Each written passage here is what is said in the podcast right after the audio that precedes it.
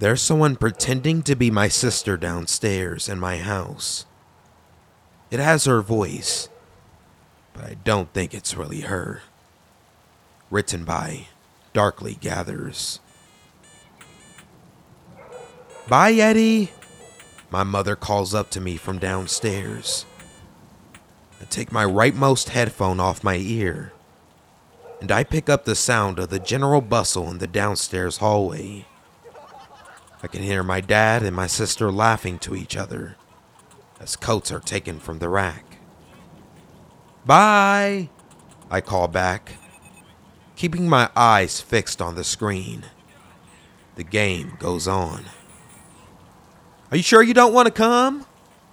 My mom calls up. It could be fun. Fun family outing. I roll my eyes. I'm good, Mom. Bye. My sister calls up too. Come on, Eddie. Don't sit around in the house like a loser all day. Goodbye, I shout down again. All right, see you soon, my mom replies. Little loser, Louise calls, though it's good natured, really. We do get on. I can hear mom gently chiding her, though I can't make out the words. Sure do recognize that tone, though. Their voices fade and footsteps soften. The front door is drawn close. I hear the sound of my mom locking the door up behind her. Awesome. Some peace. At last. Now I don't have to worry about anyone barging in and interrupting. I return my headphone to my ear and reinvest my full attention to the matter at hand, securing a victory. I gotta keep my current ranking. A second loss in a row and my score will tank. I can't afford that right now. Click, click, click. I tap away at the keys. Explosions rattle in my ears as I navigate the environment. Fully into it, muscle tensed as I do my best. At last, bringing the round to a close. I clap my hands in victory and lean back, the chair squeaking as I do so. I slide off my headphones and take a moment to revel in the victory listening to the soft patter of the rain against the window. The day is gray and overcast. Wind sighs gently in the trees on the street outside. I now glance at the clock. Damn, it's been almost an hour already? How time flies. I spin around in my chair, drumming my fingers against the desk. I catch a quick reflection of myself in the screen as it loads. I sat at my computer, just like you probably are right now. Or maybe you're on your phone. Oh, same difference. Connected, engaged, and yet, for now, alone. The rain patters, and the game freezes. The loading circle becomes stuck mid turn. I try to shake the mouse, but that too has become frozen as well.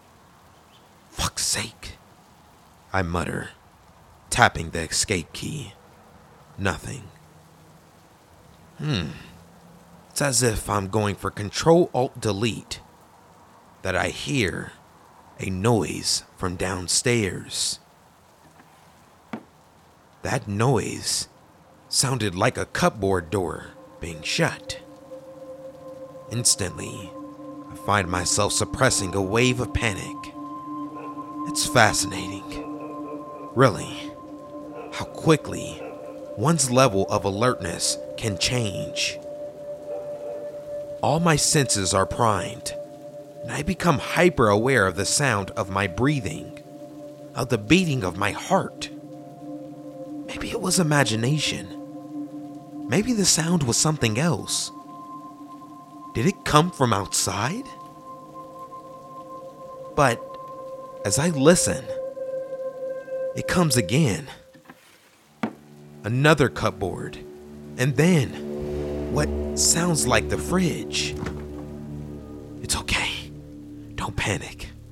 Don't panic. Serial killers don't go looking through cupboards or fridges, do they? I creep to my door and slowly, gently, steadily ease it open, slipping out into the corridor and tiptoeing to the banister of the stairs, listening out for some more clues. I hold my breath, and then, as I hear water start flowing into the sink. I allow myself to relax a little. Killers don't wash their hands before a murder. What would be the point? I'm summoning the courage to call down when I hear a voice call up first. All my tensions are relaxed at once as I realize the voice is my sister's. Hi, Eddie. Got some food for you down here. I call back. Oh, great. Did you stop at the cookie place on your way back? Please tell me you got the caramel ones. There's a pause. Come down and see, she replies, as I hear stuff being moved about on the counter. All right, give me a sec, I shout down, heading back into my room to force restart my computer. I take another look at the clock. Hmm, I think to myself.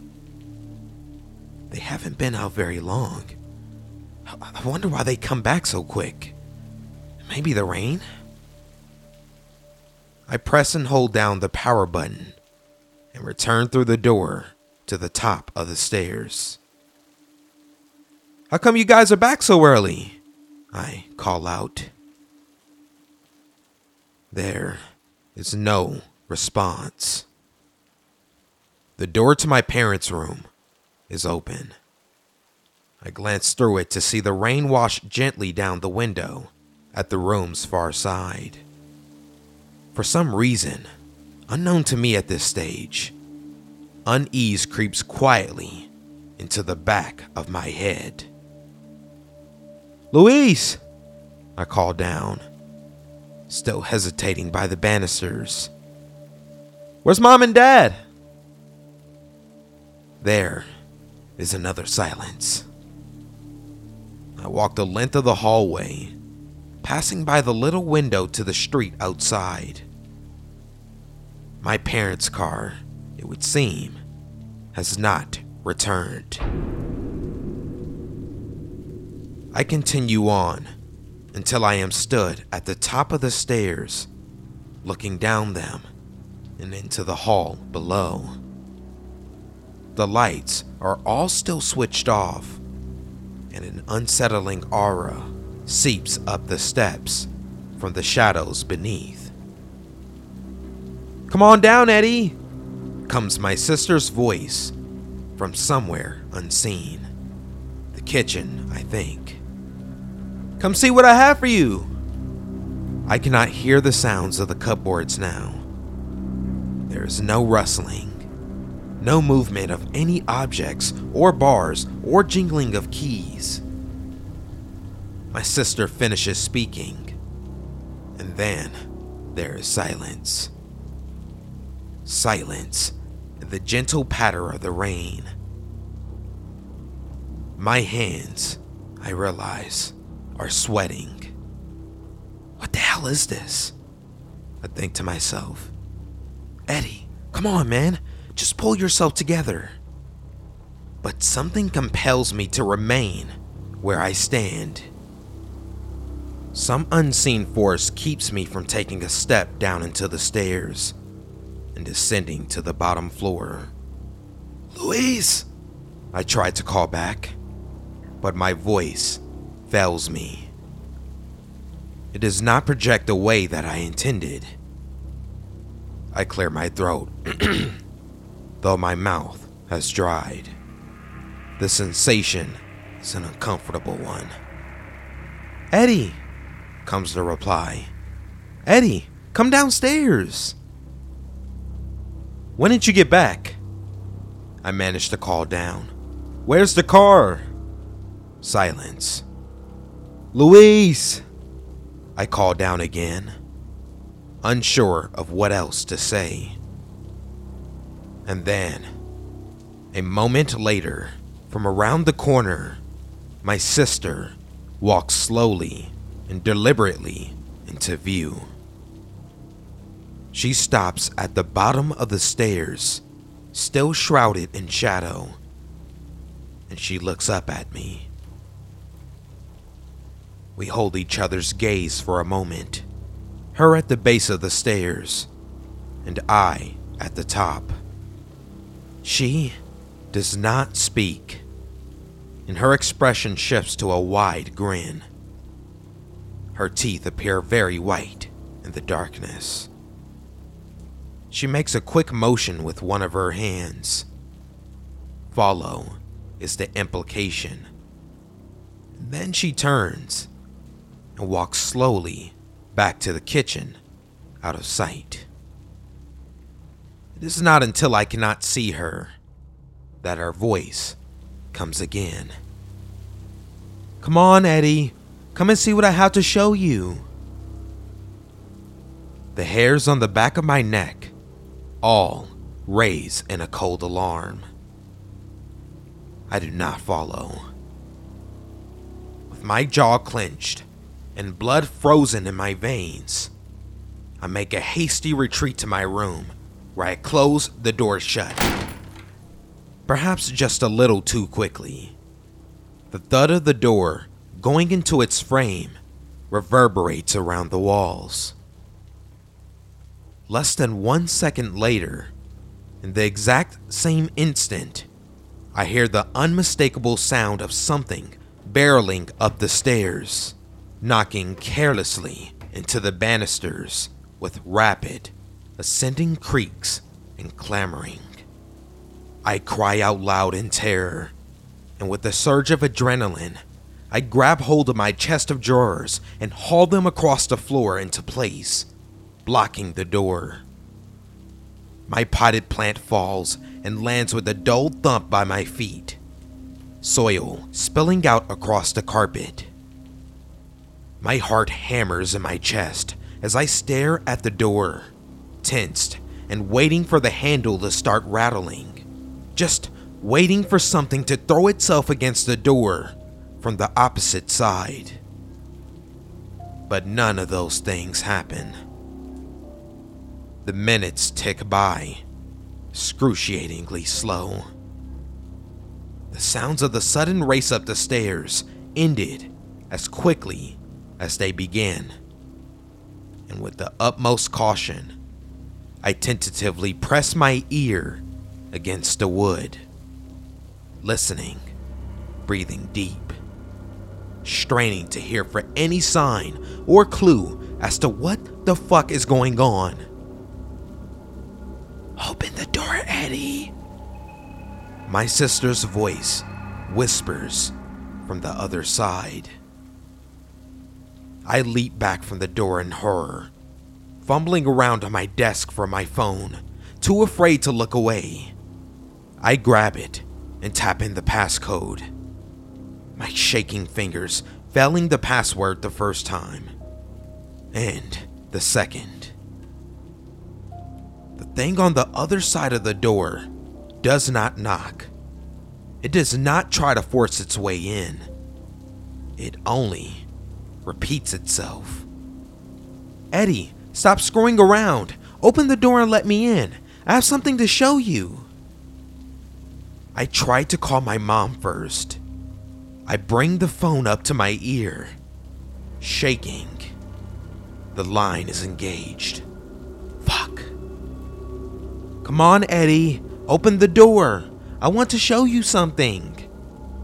Louise, I reply at last, my voice trembling. You're freaking me the fuck out. If this is a prank, just stop, okay? Just stop. Open the door, Eddie. Open up and let me in. You need to see this. Please, come with me. Please, if it's a prank, I forgive you. Just stop messing with me. Silence. And then, just come downstairs. You need to come downstairs with me. Just follow. Screw this. Next up, I call the police. An overreaction, perhaps, but better safe than sorry.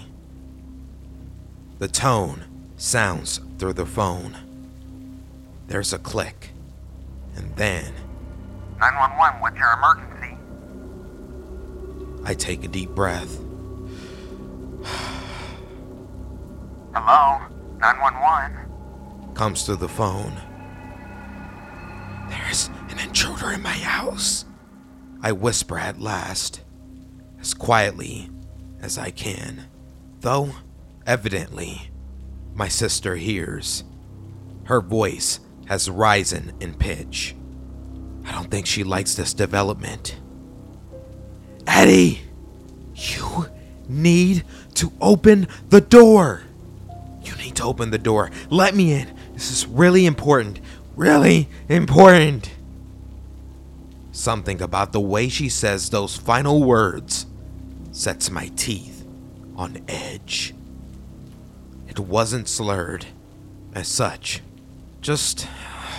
I don't know. I don't know how to describe it. As if the muscles for her speech, I guess, were getting tired. But despite my fear, I do my best to ignore her, and I provide my details to the person on the line. The rain starts hammering down against the glass, and the wind picks up too. Okay, sir. They say after I told them my location. A car will be with you shortly.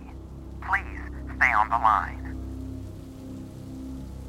I do so, keeping as far away from my bedroom door as I can. Terrified that at any moment, the person with my sister's voice is going to barge through. Eddie! She shouts, making me jump. Eddie! You need to let me in! You need to come with me!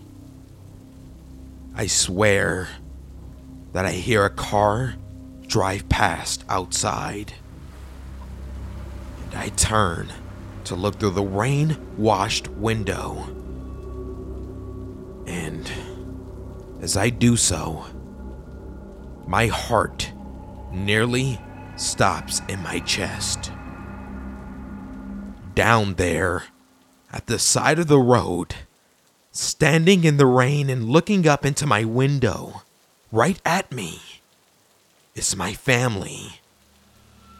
My mom, my dad, and Louise. Just standing in a line, hands by their sides, staring up at me, staring up into my window. And they are all smiling, all grinning that same chilling grin, looking up at me, unblinking.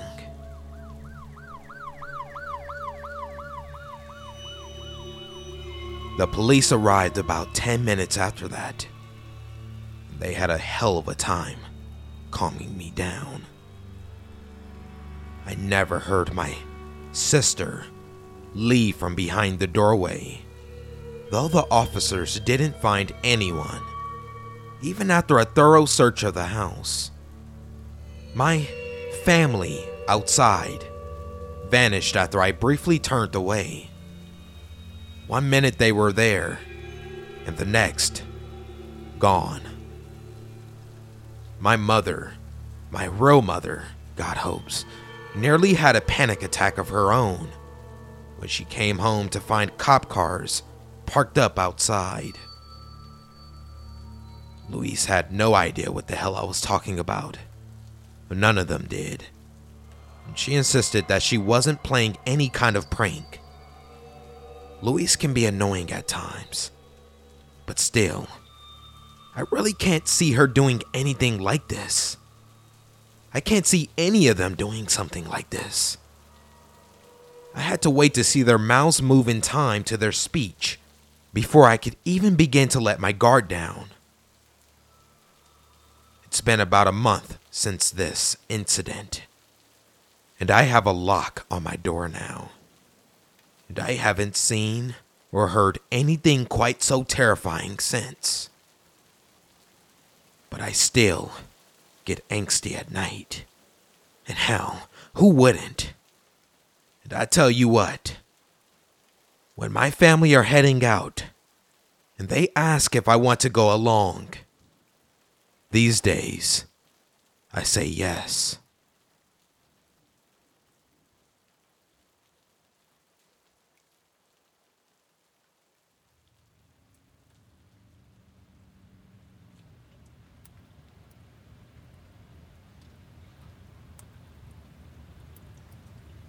Your kitchen light is on this late, but so is mine. Written by Best Alex Ever. I live in a nice neighborhood in Denmark where the standard of life is high and the price is having your shit together. I'm a night owl, but very energetic, so I find ways to balance my off schedule life with my corporate job, which allows me to live in this very proper part of town. People here dress well, don't smoke, and don't stay up late. Except this one neighbor.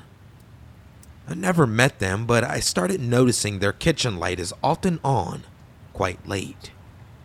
I could see it from my kitchen, my light also being on. But like I said, I consider myself an exception to how people in this area and building choose to function.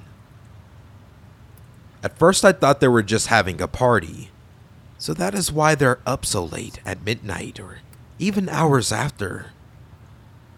But then I noticed it's more often. In fact, every time I went into the kitchen, I would notice their kitchen light is on. I would wash some dishes and meal prep for tomorrow, noting with the corner of my eye, they seem to be doing the same. It's not polite to stare at people in Denmark, so I would avoid approaching the window. But after months of seeing their light on, I got curious. One night, I was a bit drunk, and lockdown had made me feel isolated, so I just went to the window and took a long look at that place across the yard, the same floor as me. I was a bit shocked to see that they did the same. Coming to the window, looking seemingly right at me. Very uncharacteristic of Danes. I thought, maybe this could be romantic. I was, as I said, a bit tipsy. So I thought it would be fun to write hi on a piece of paper and put it to my window. My heart skipped a beat in excitement when I saw them putting up their own hi sign shortly after. Now I know they've seen me, and what's more, they're just as curious as I am. A bit too much interaction at that time, though, so I just turned the light off and went to bed. The next evening, I was eager to see if they were still in that kitchen when everybody else around us is fast asleep. We could, maybe, share another secret moment. Go to the kitchen and turn the light on and go straight for the window. Almost instantly, their light goes on, and I see them go straight for that window again. I'm so glad. I'm not the only one excited and anticipating this strange interaction. I don't even know if that's a man or a woman or how old they are or what they think this interaction is. I just know our curiosity is shared. I keep coming to the window every night, but I don't want to lead, so I wait for them to put up another sign. But they never did. They just show up when I show up and leave after I leave. Until that one night. I came back from a party. I was drunk and craving interaction, but anxious to be close to people since the lockdown and all, so I was thrilled by this unique, intimate bond with someone I don't have to be close to and I could be involved with, but not committed to in any way, as I could safely leave and go to bed at any time. I drunkenly rushed to the window with my jacket still on. Surely enough, in seconds, see their light go on and they rush to the window as well. Their figure seems a bit off somehow. I am tipsy, but they seem a bit bigger. And then I realize they also have a jacket on. How random. But also, it's a weekend night, so no surprise. Knowing they are often up late, and I assume they were also out tonight. Feel giddy about how aligned we seem to be.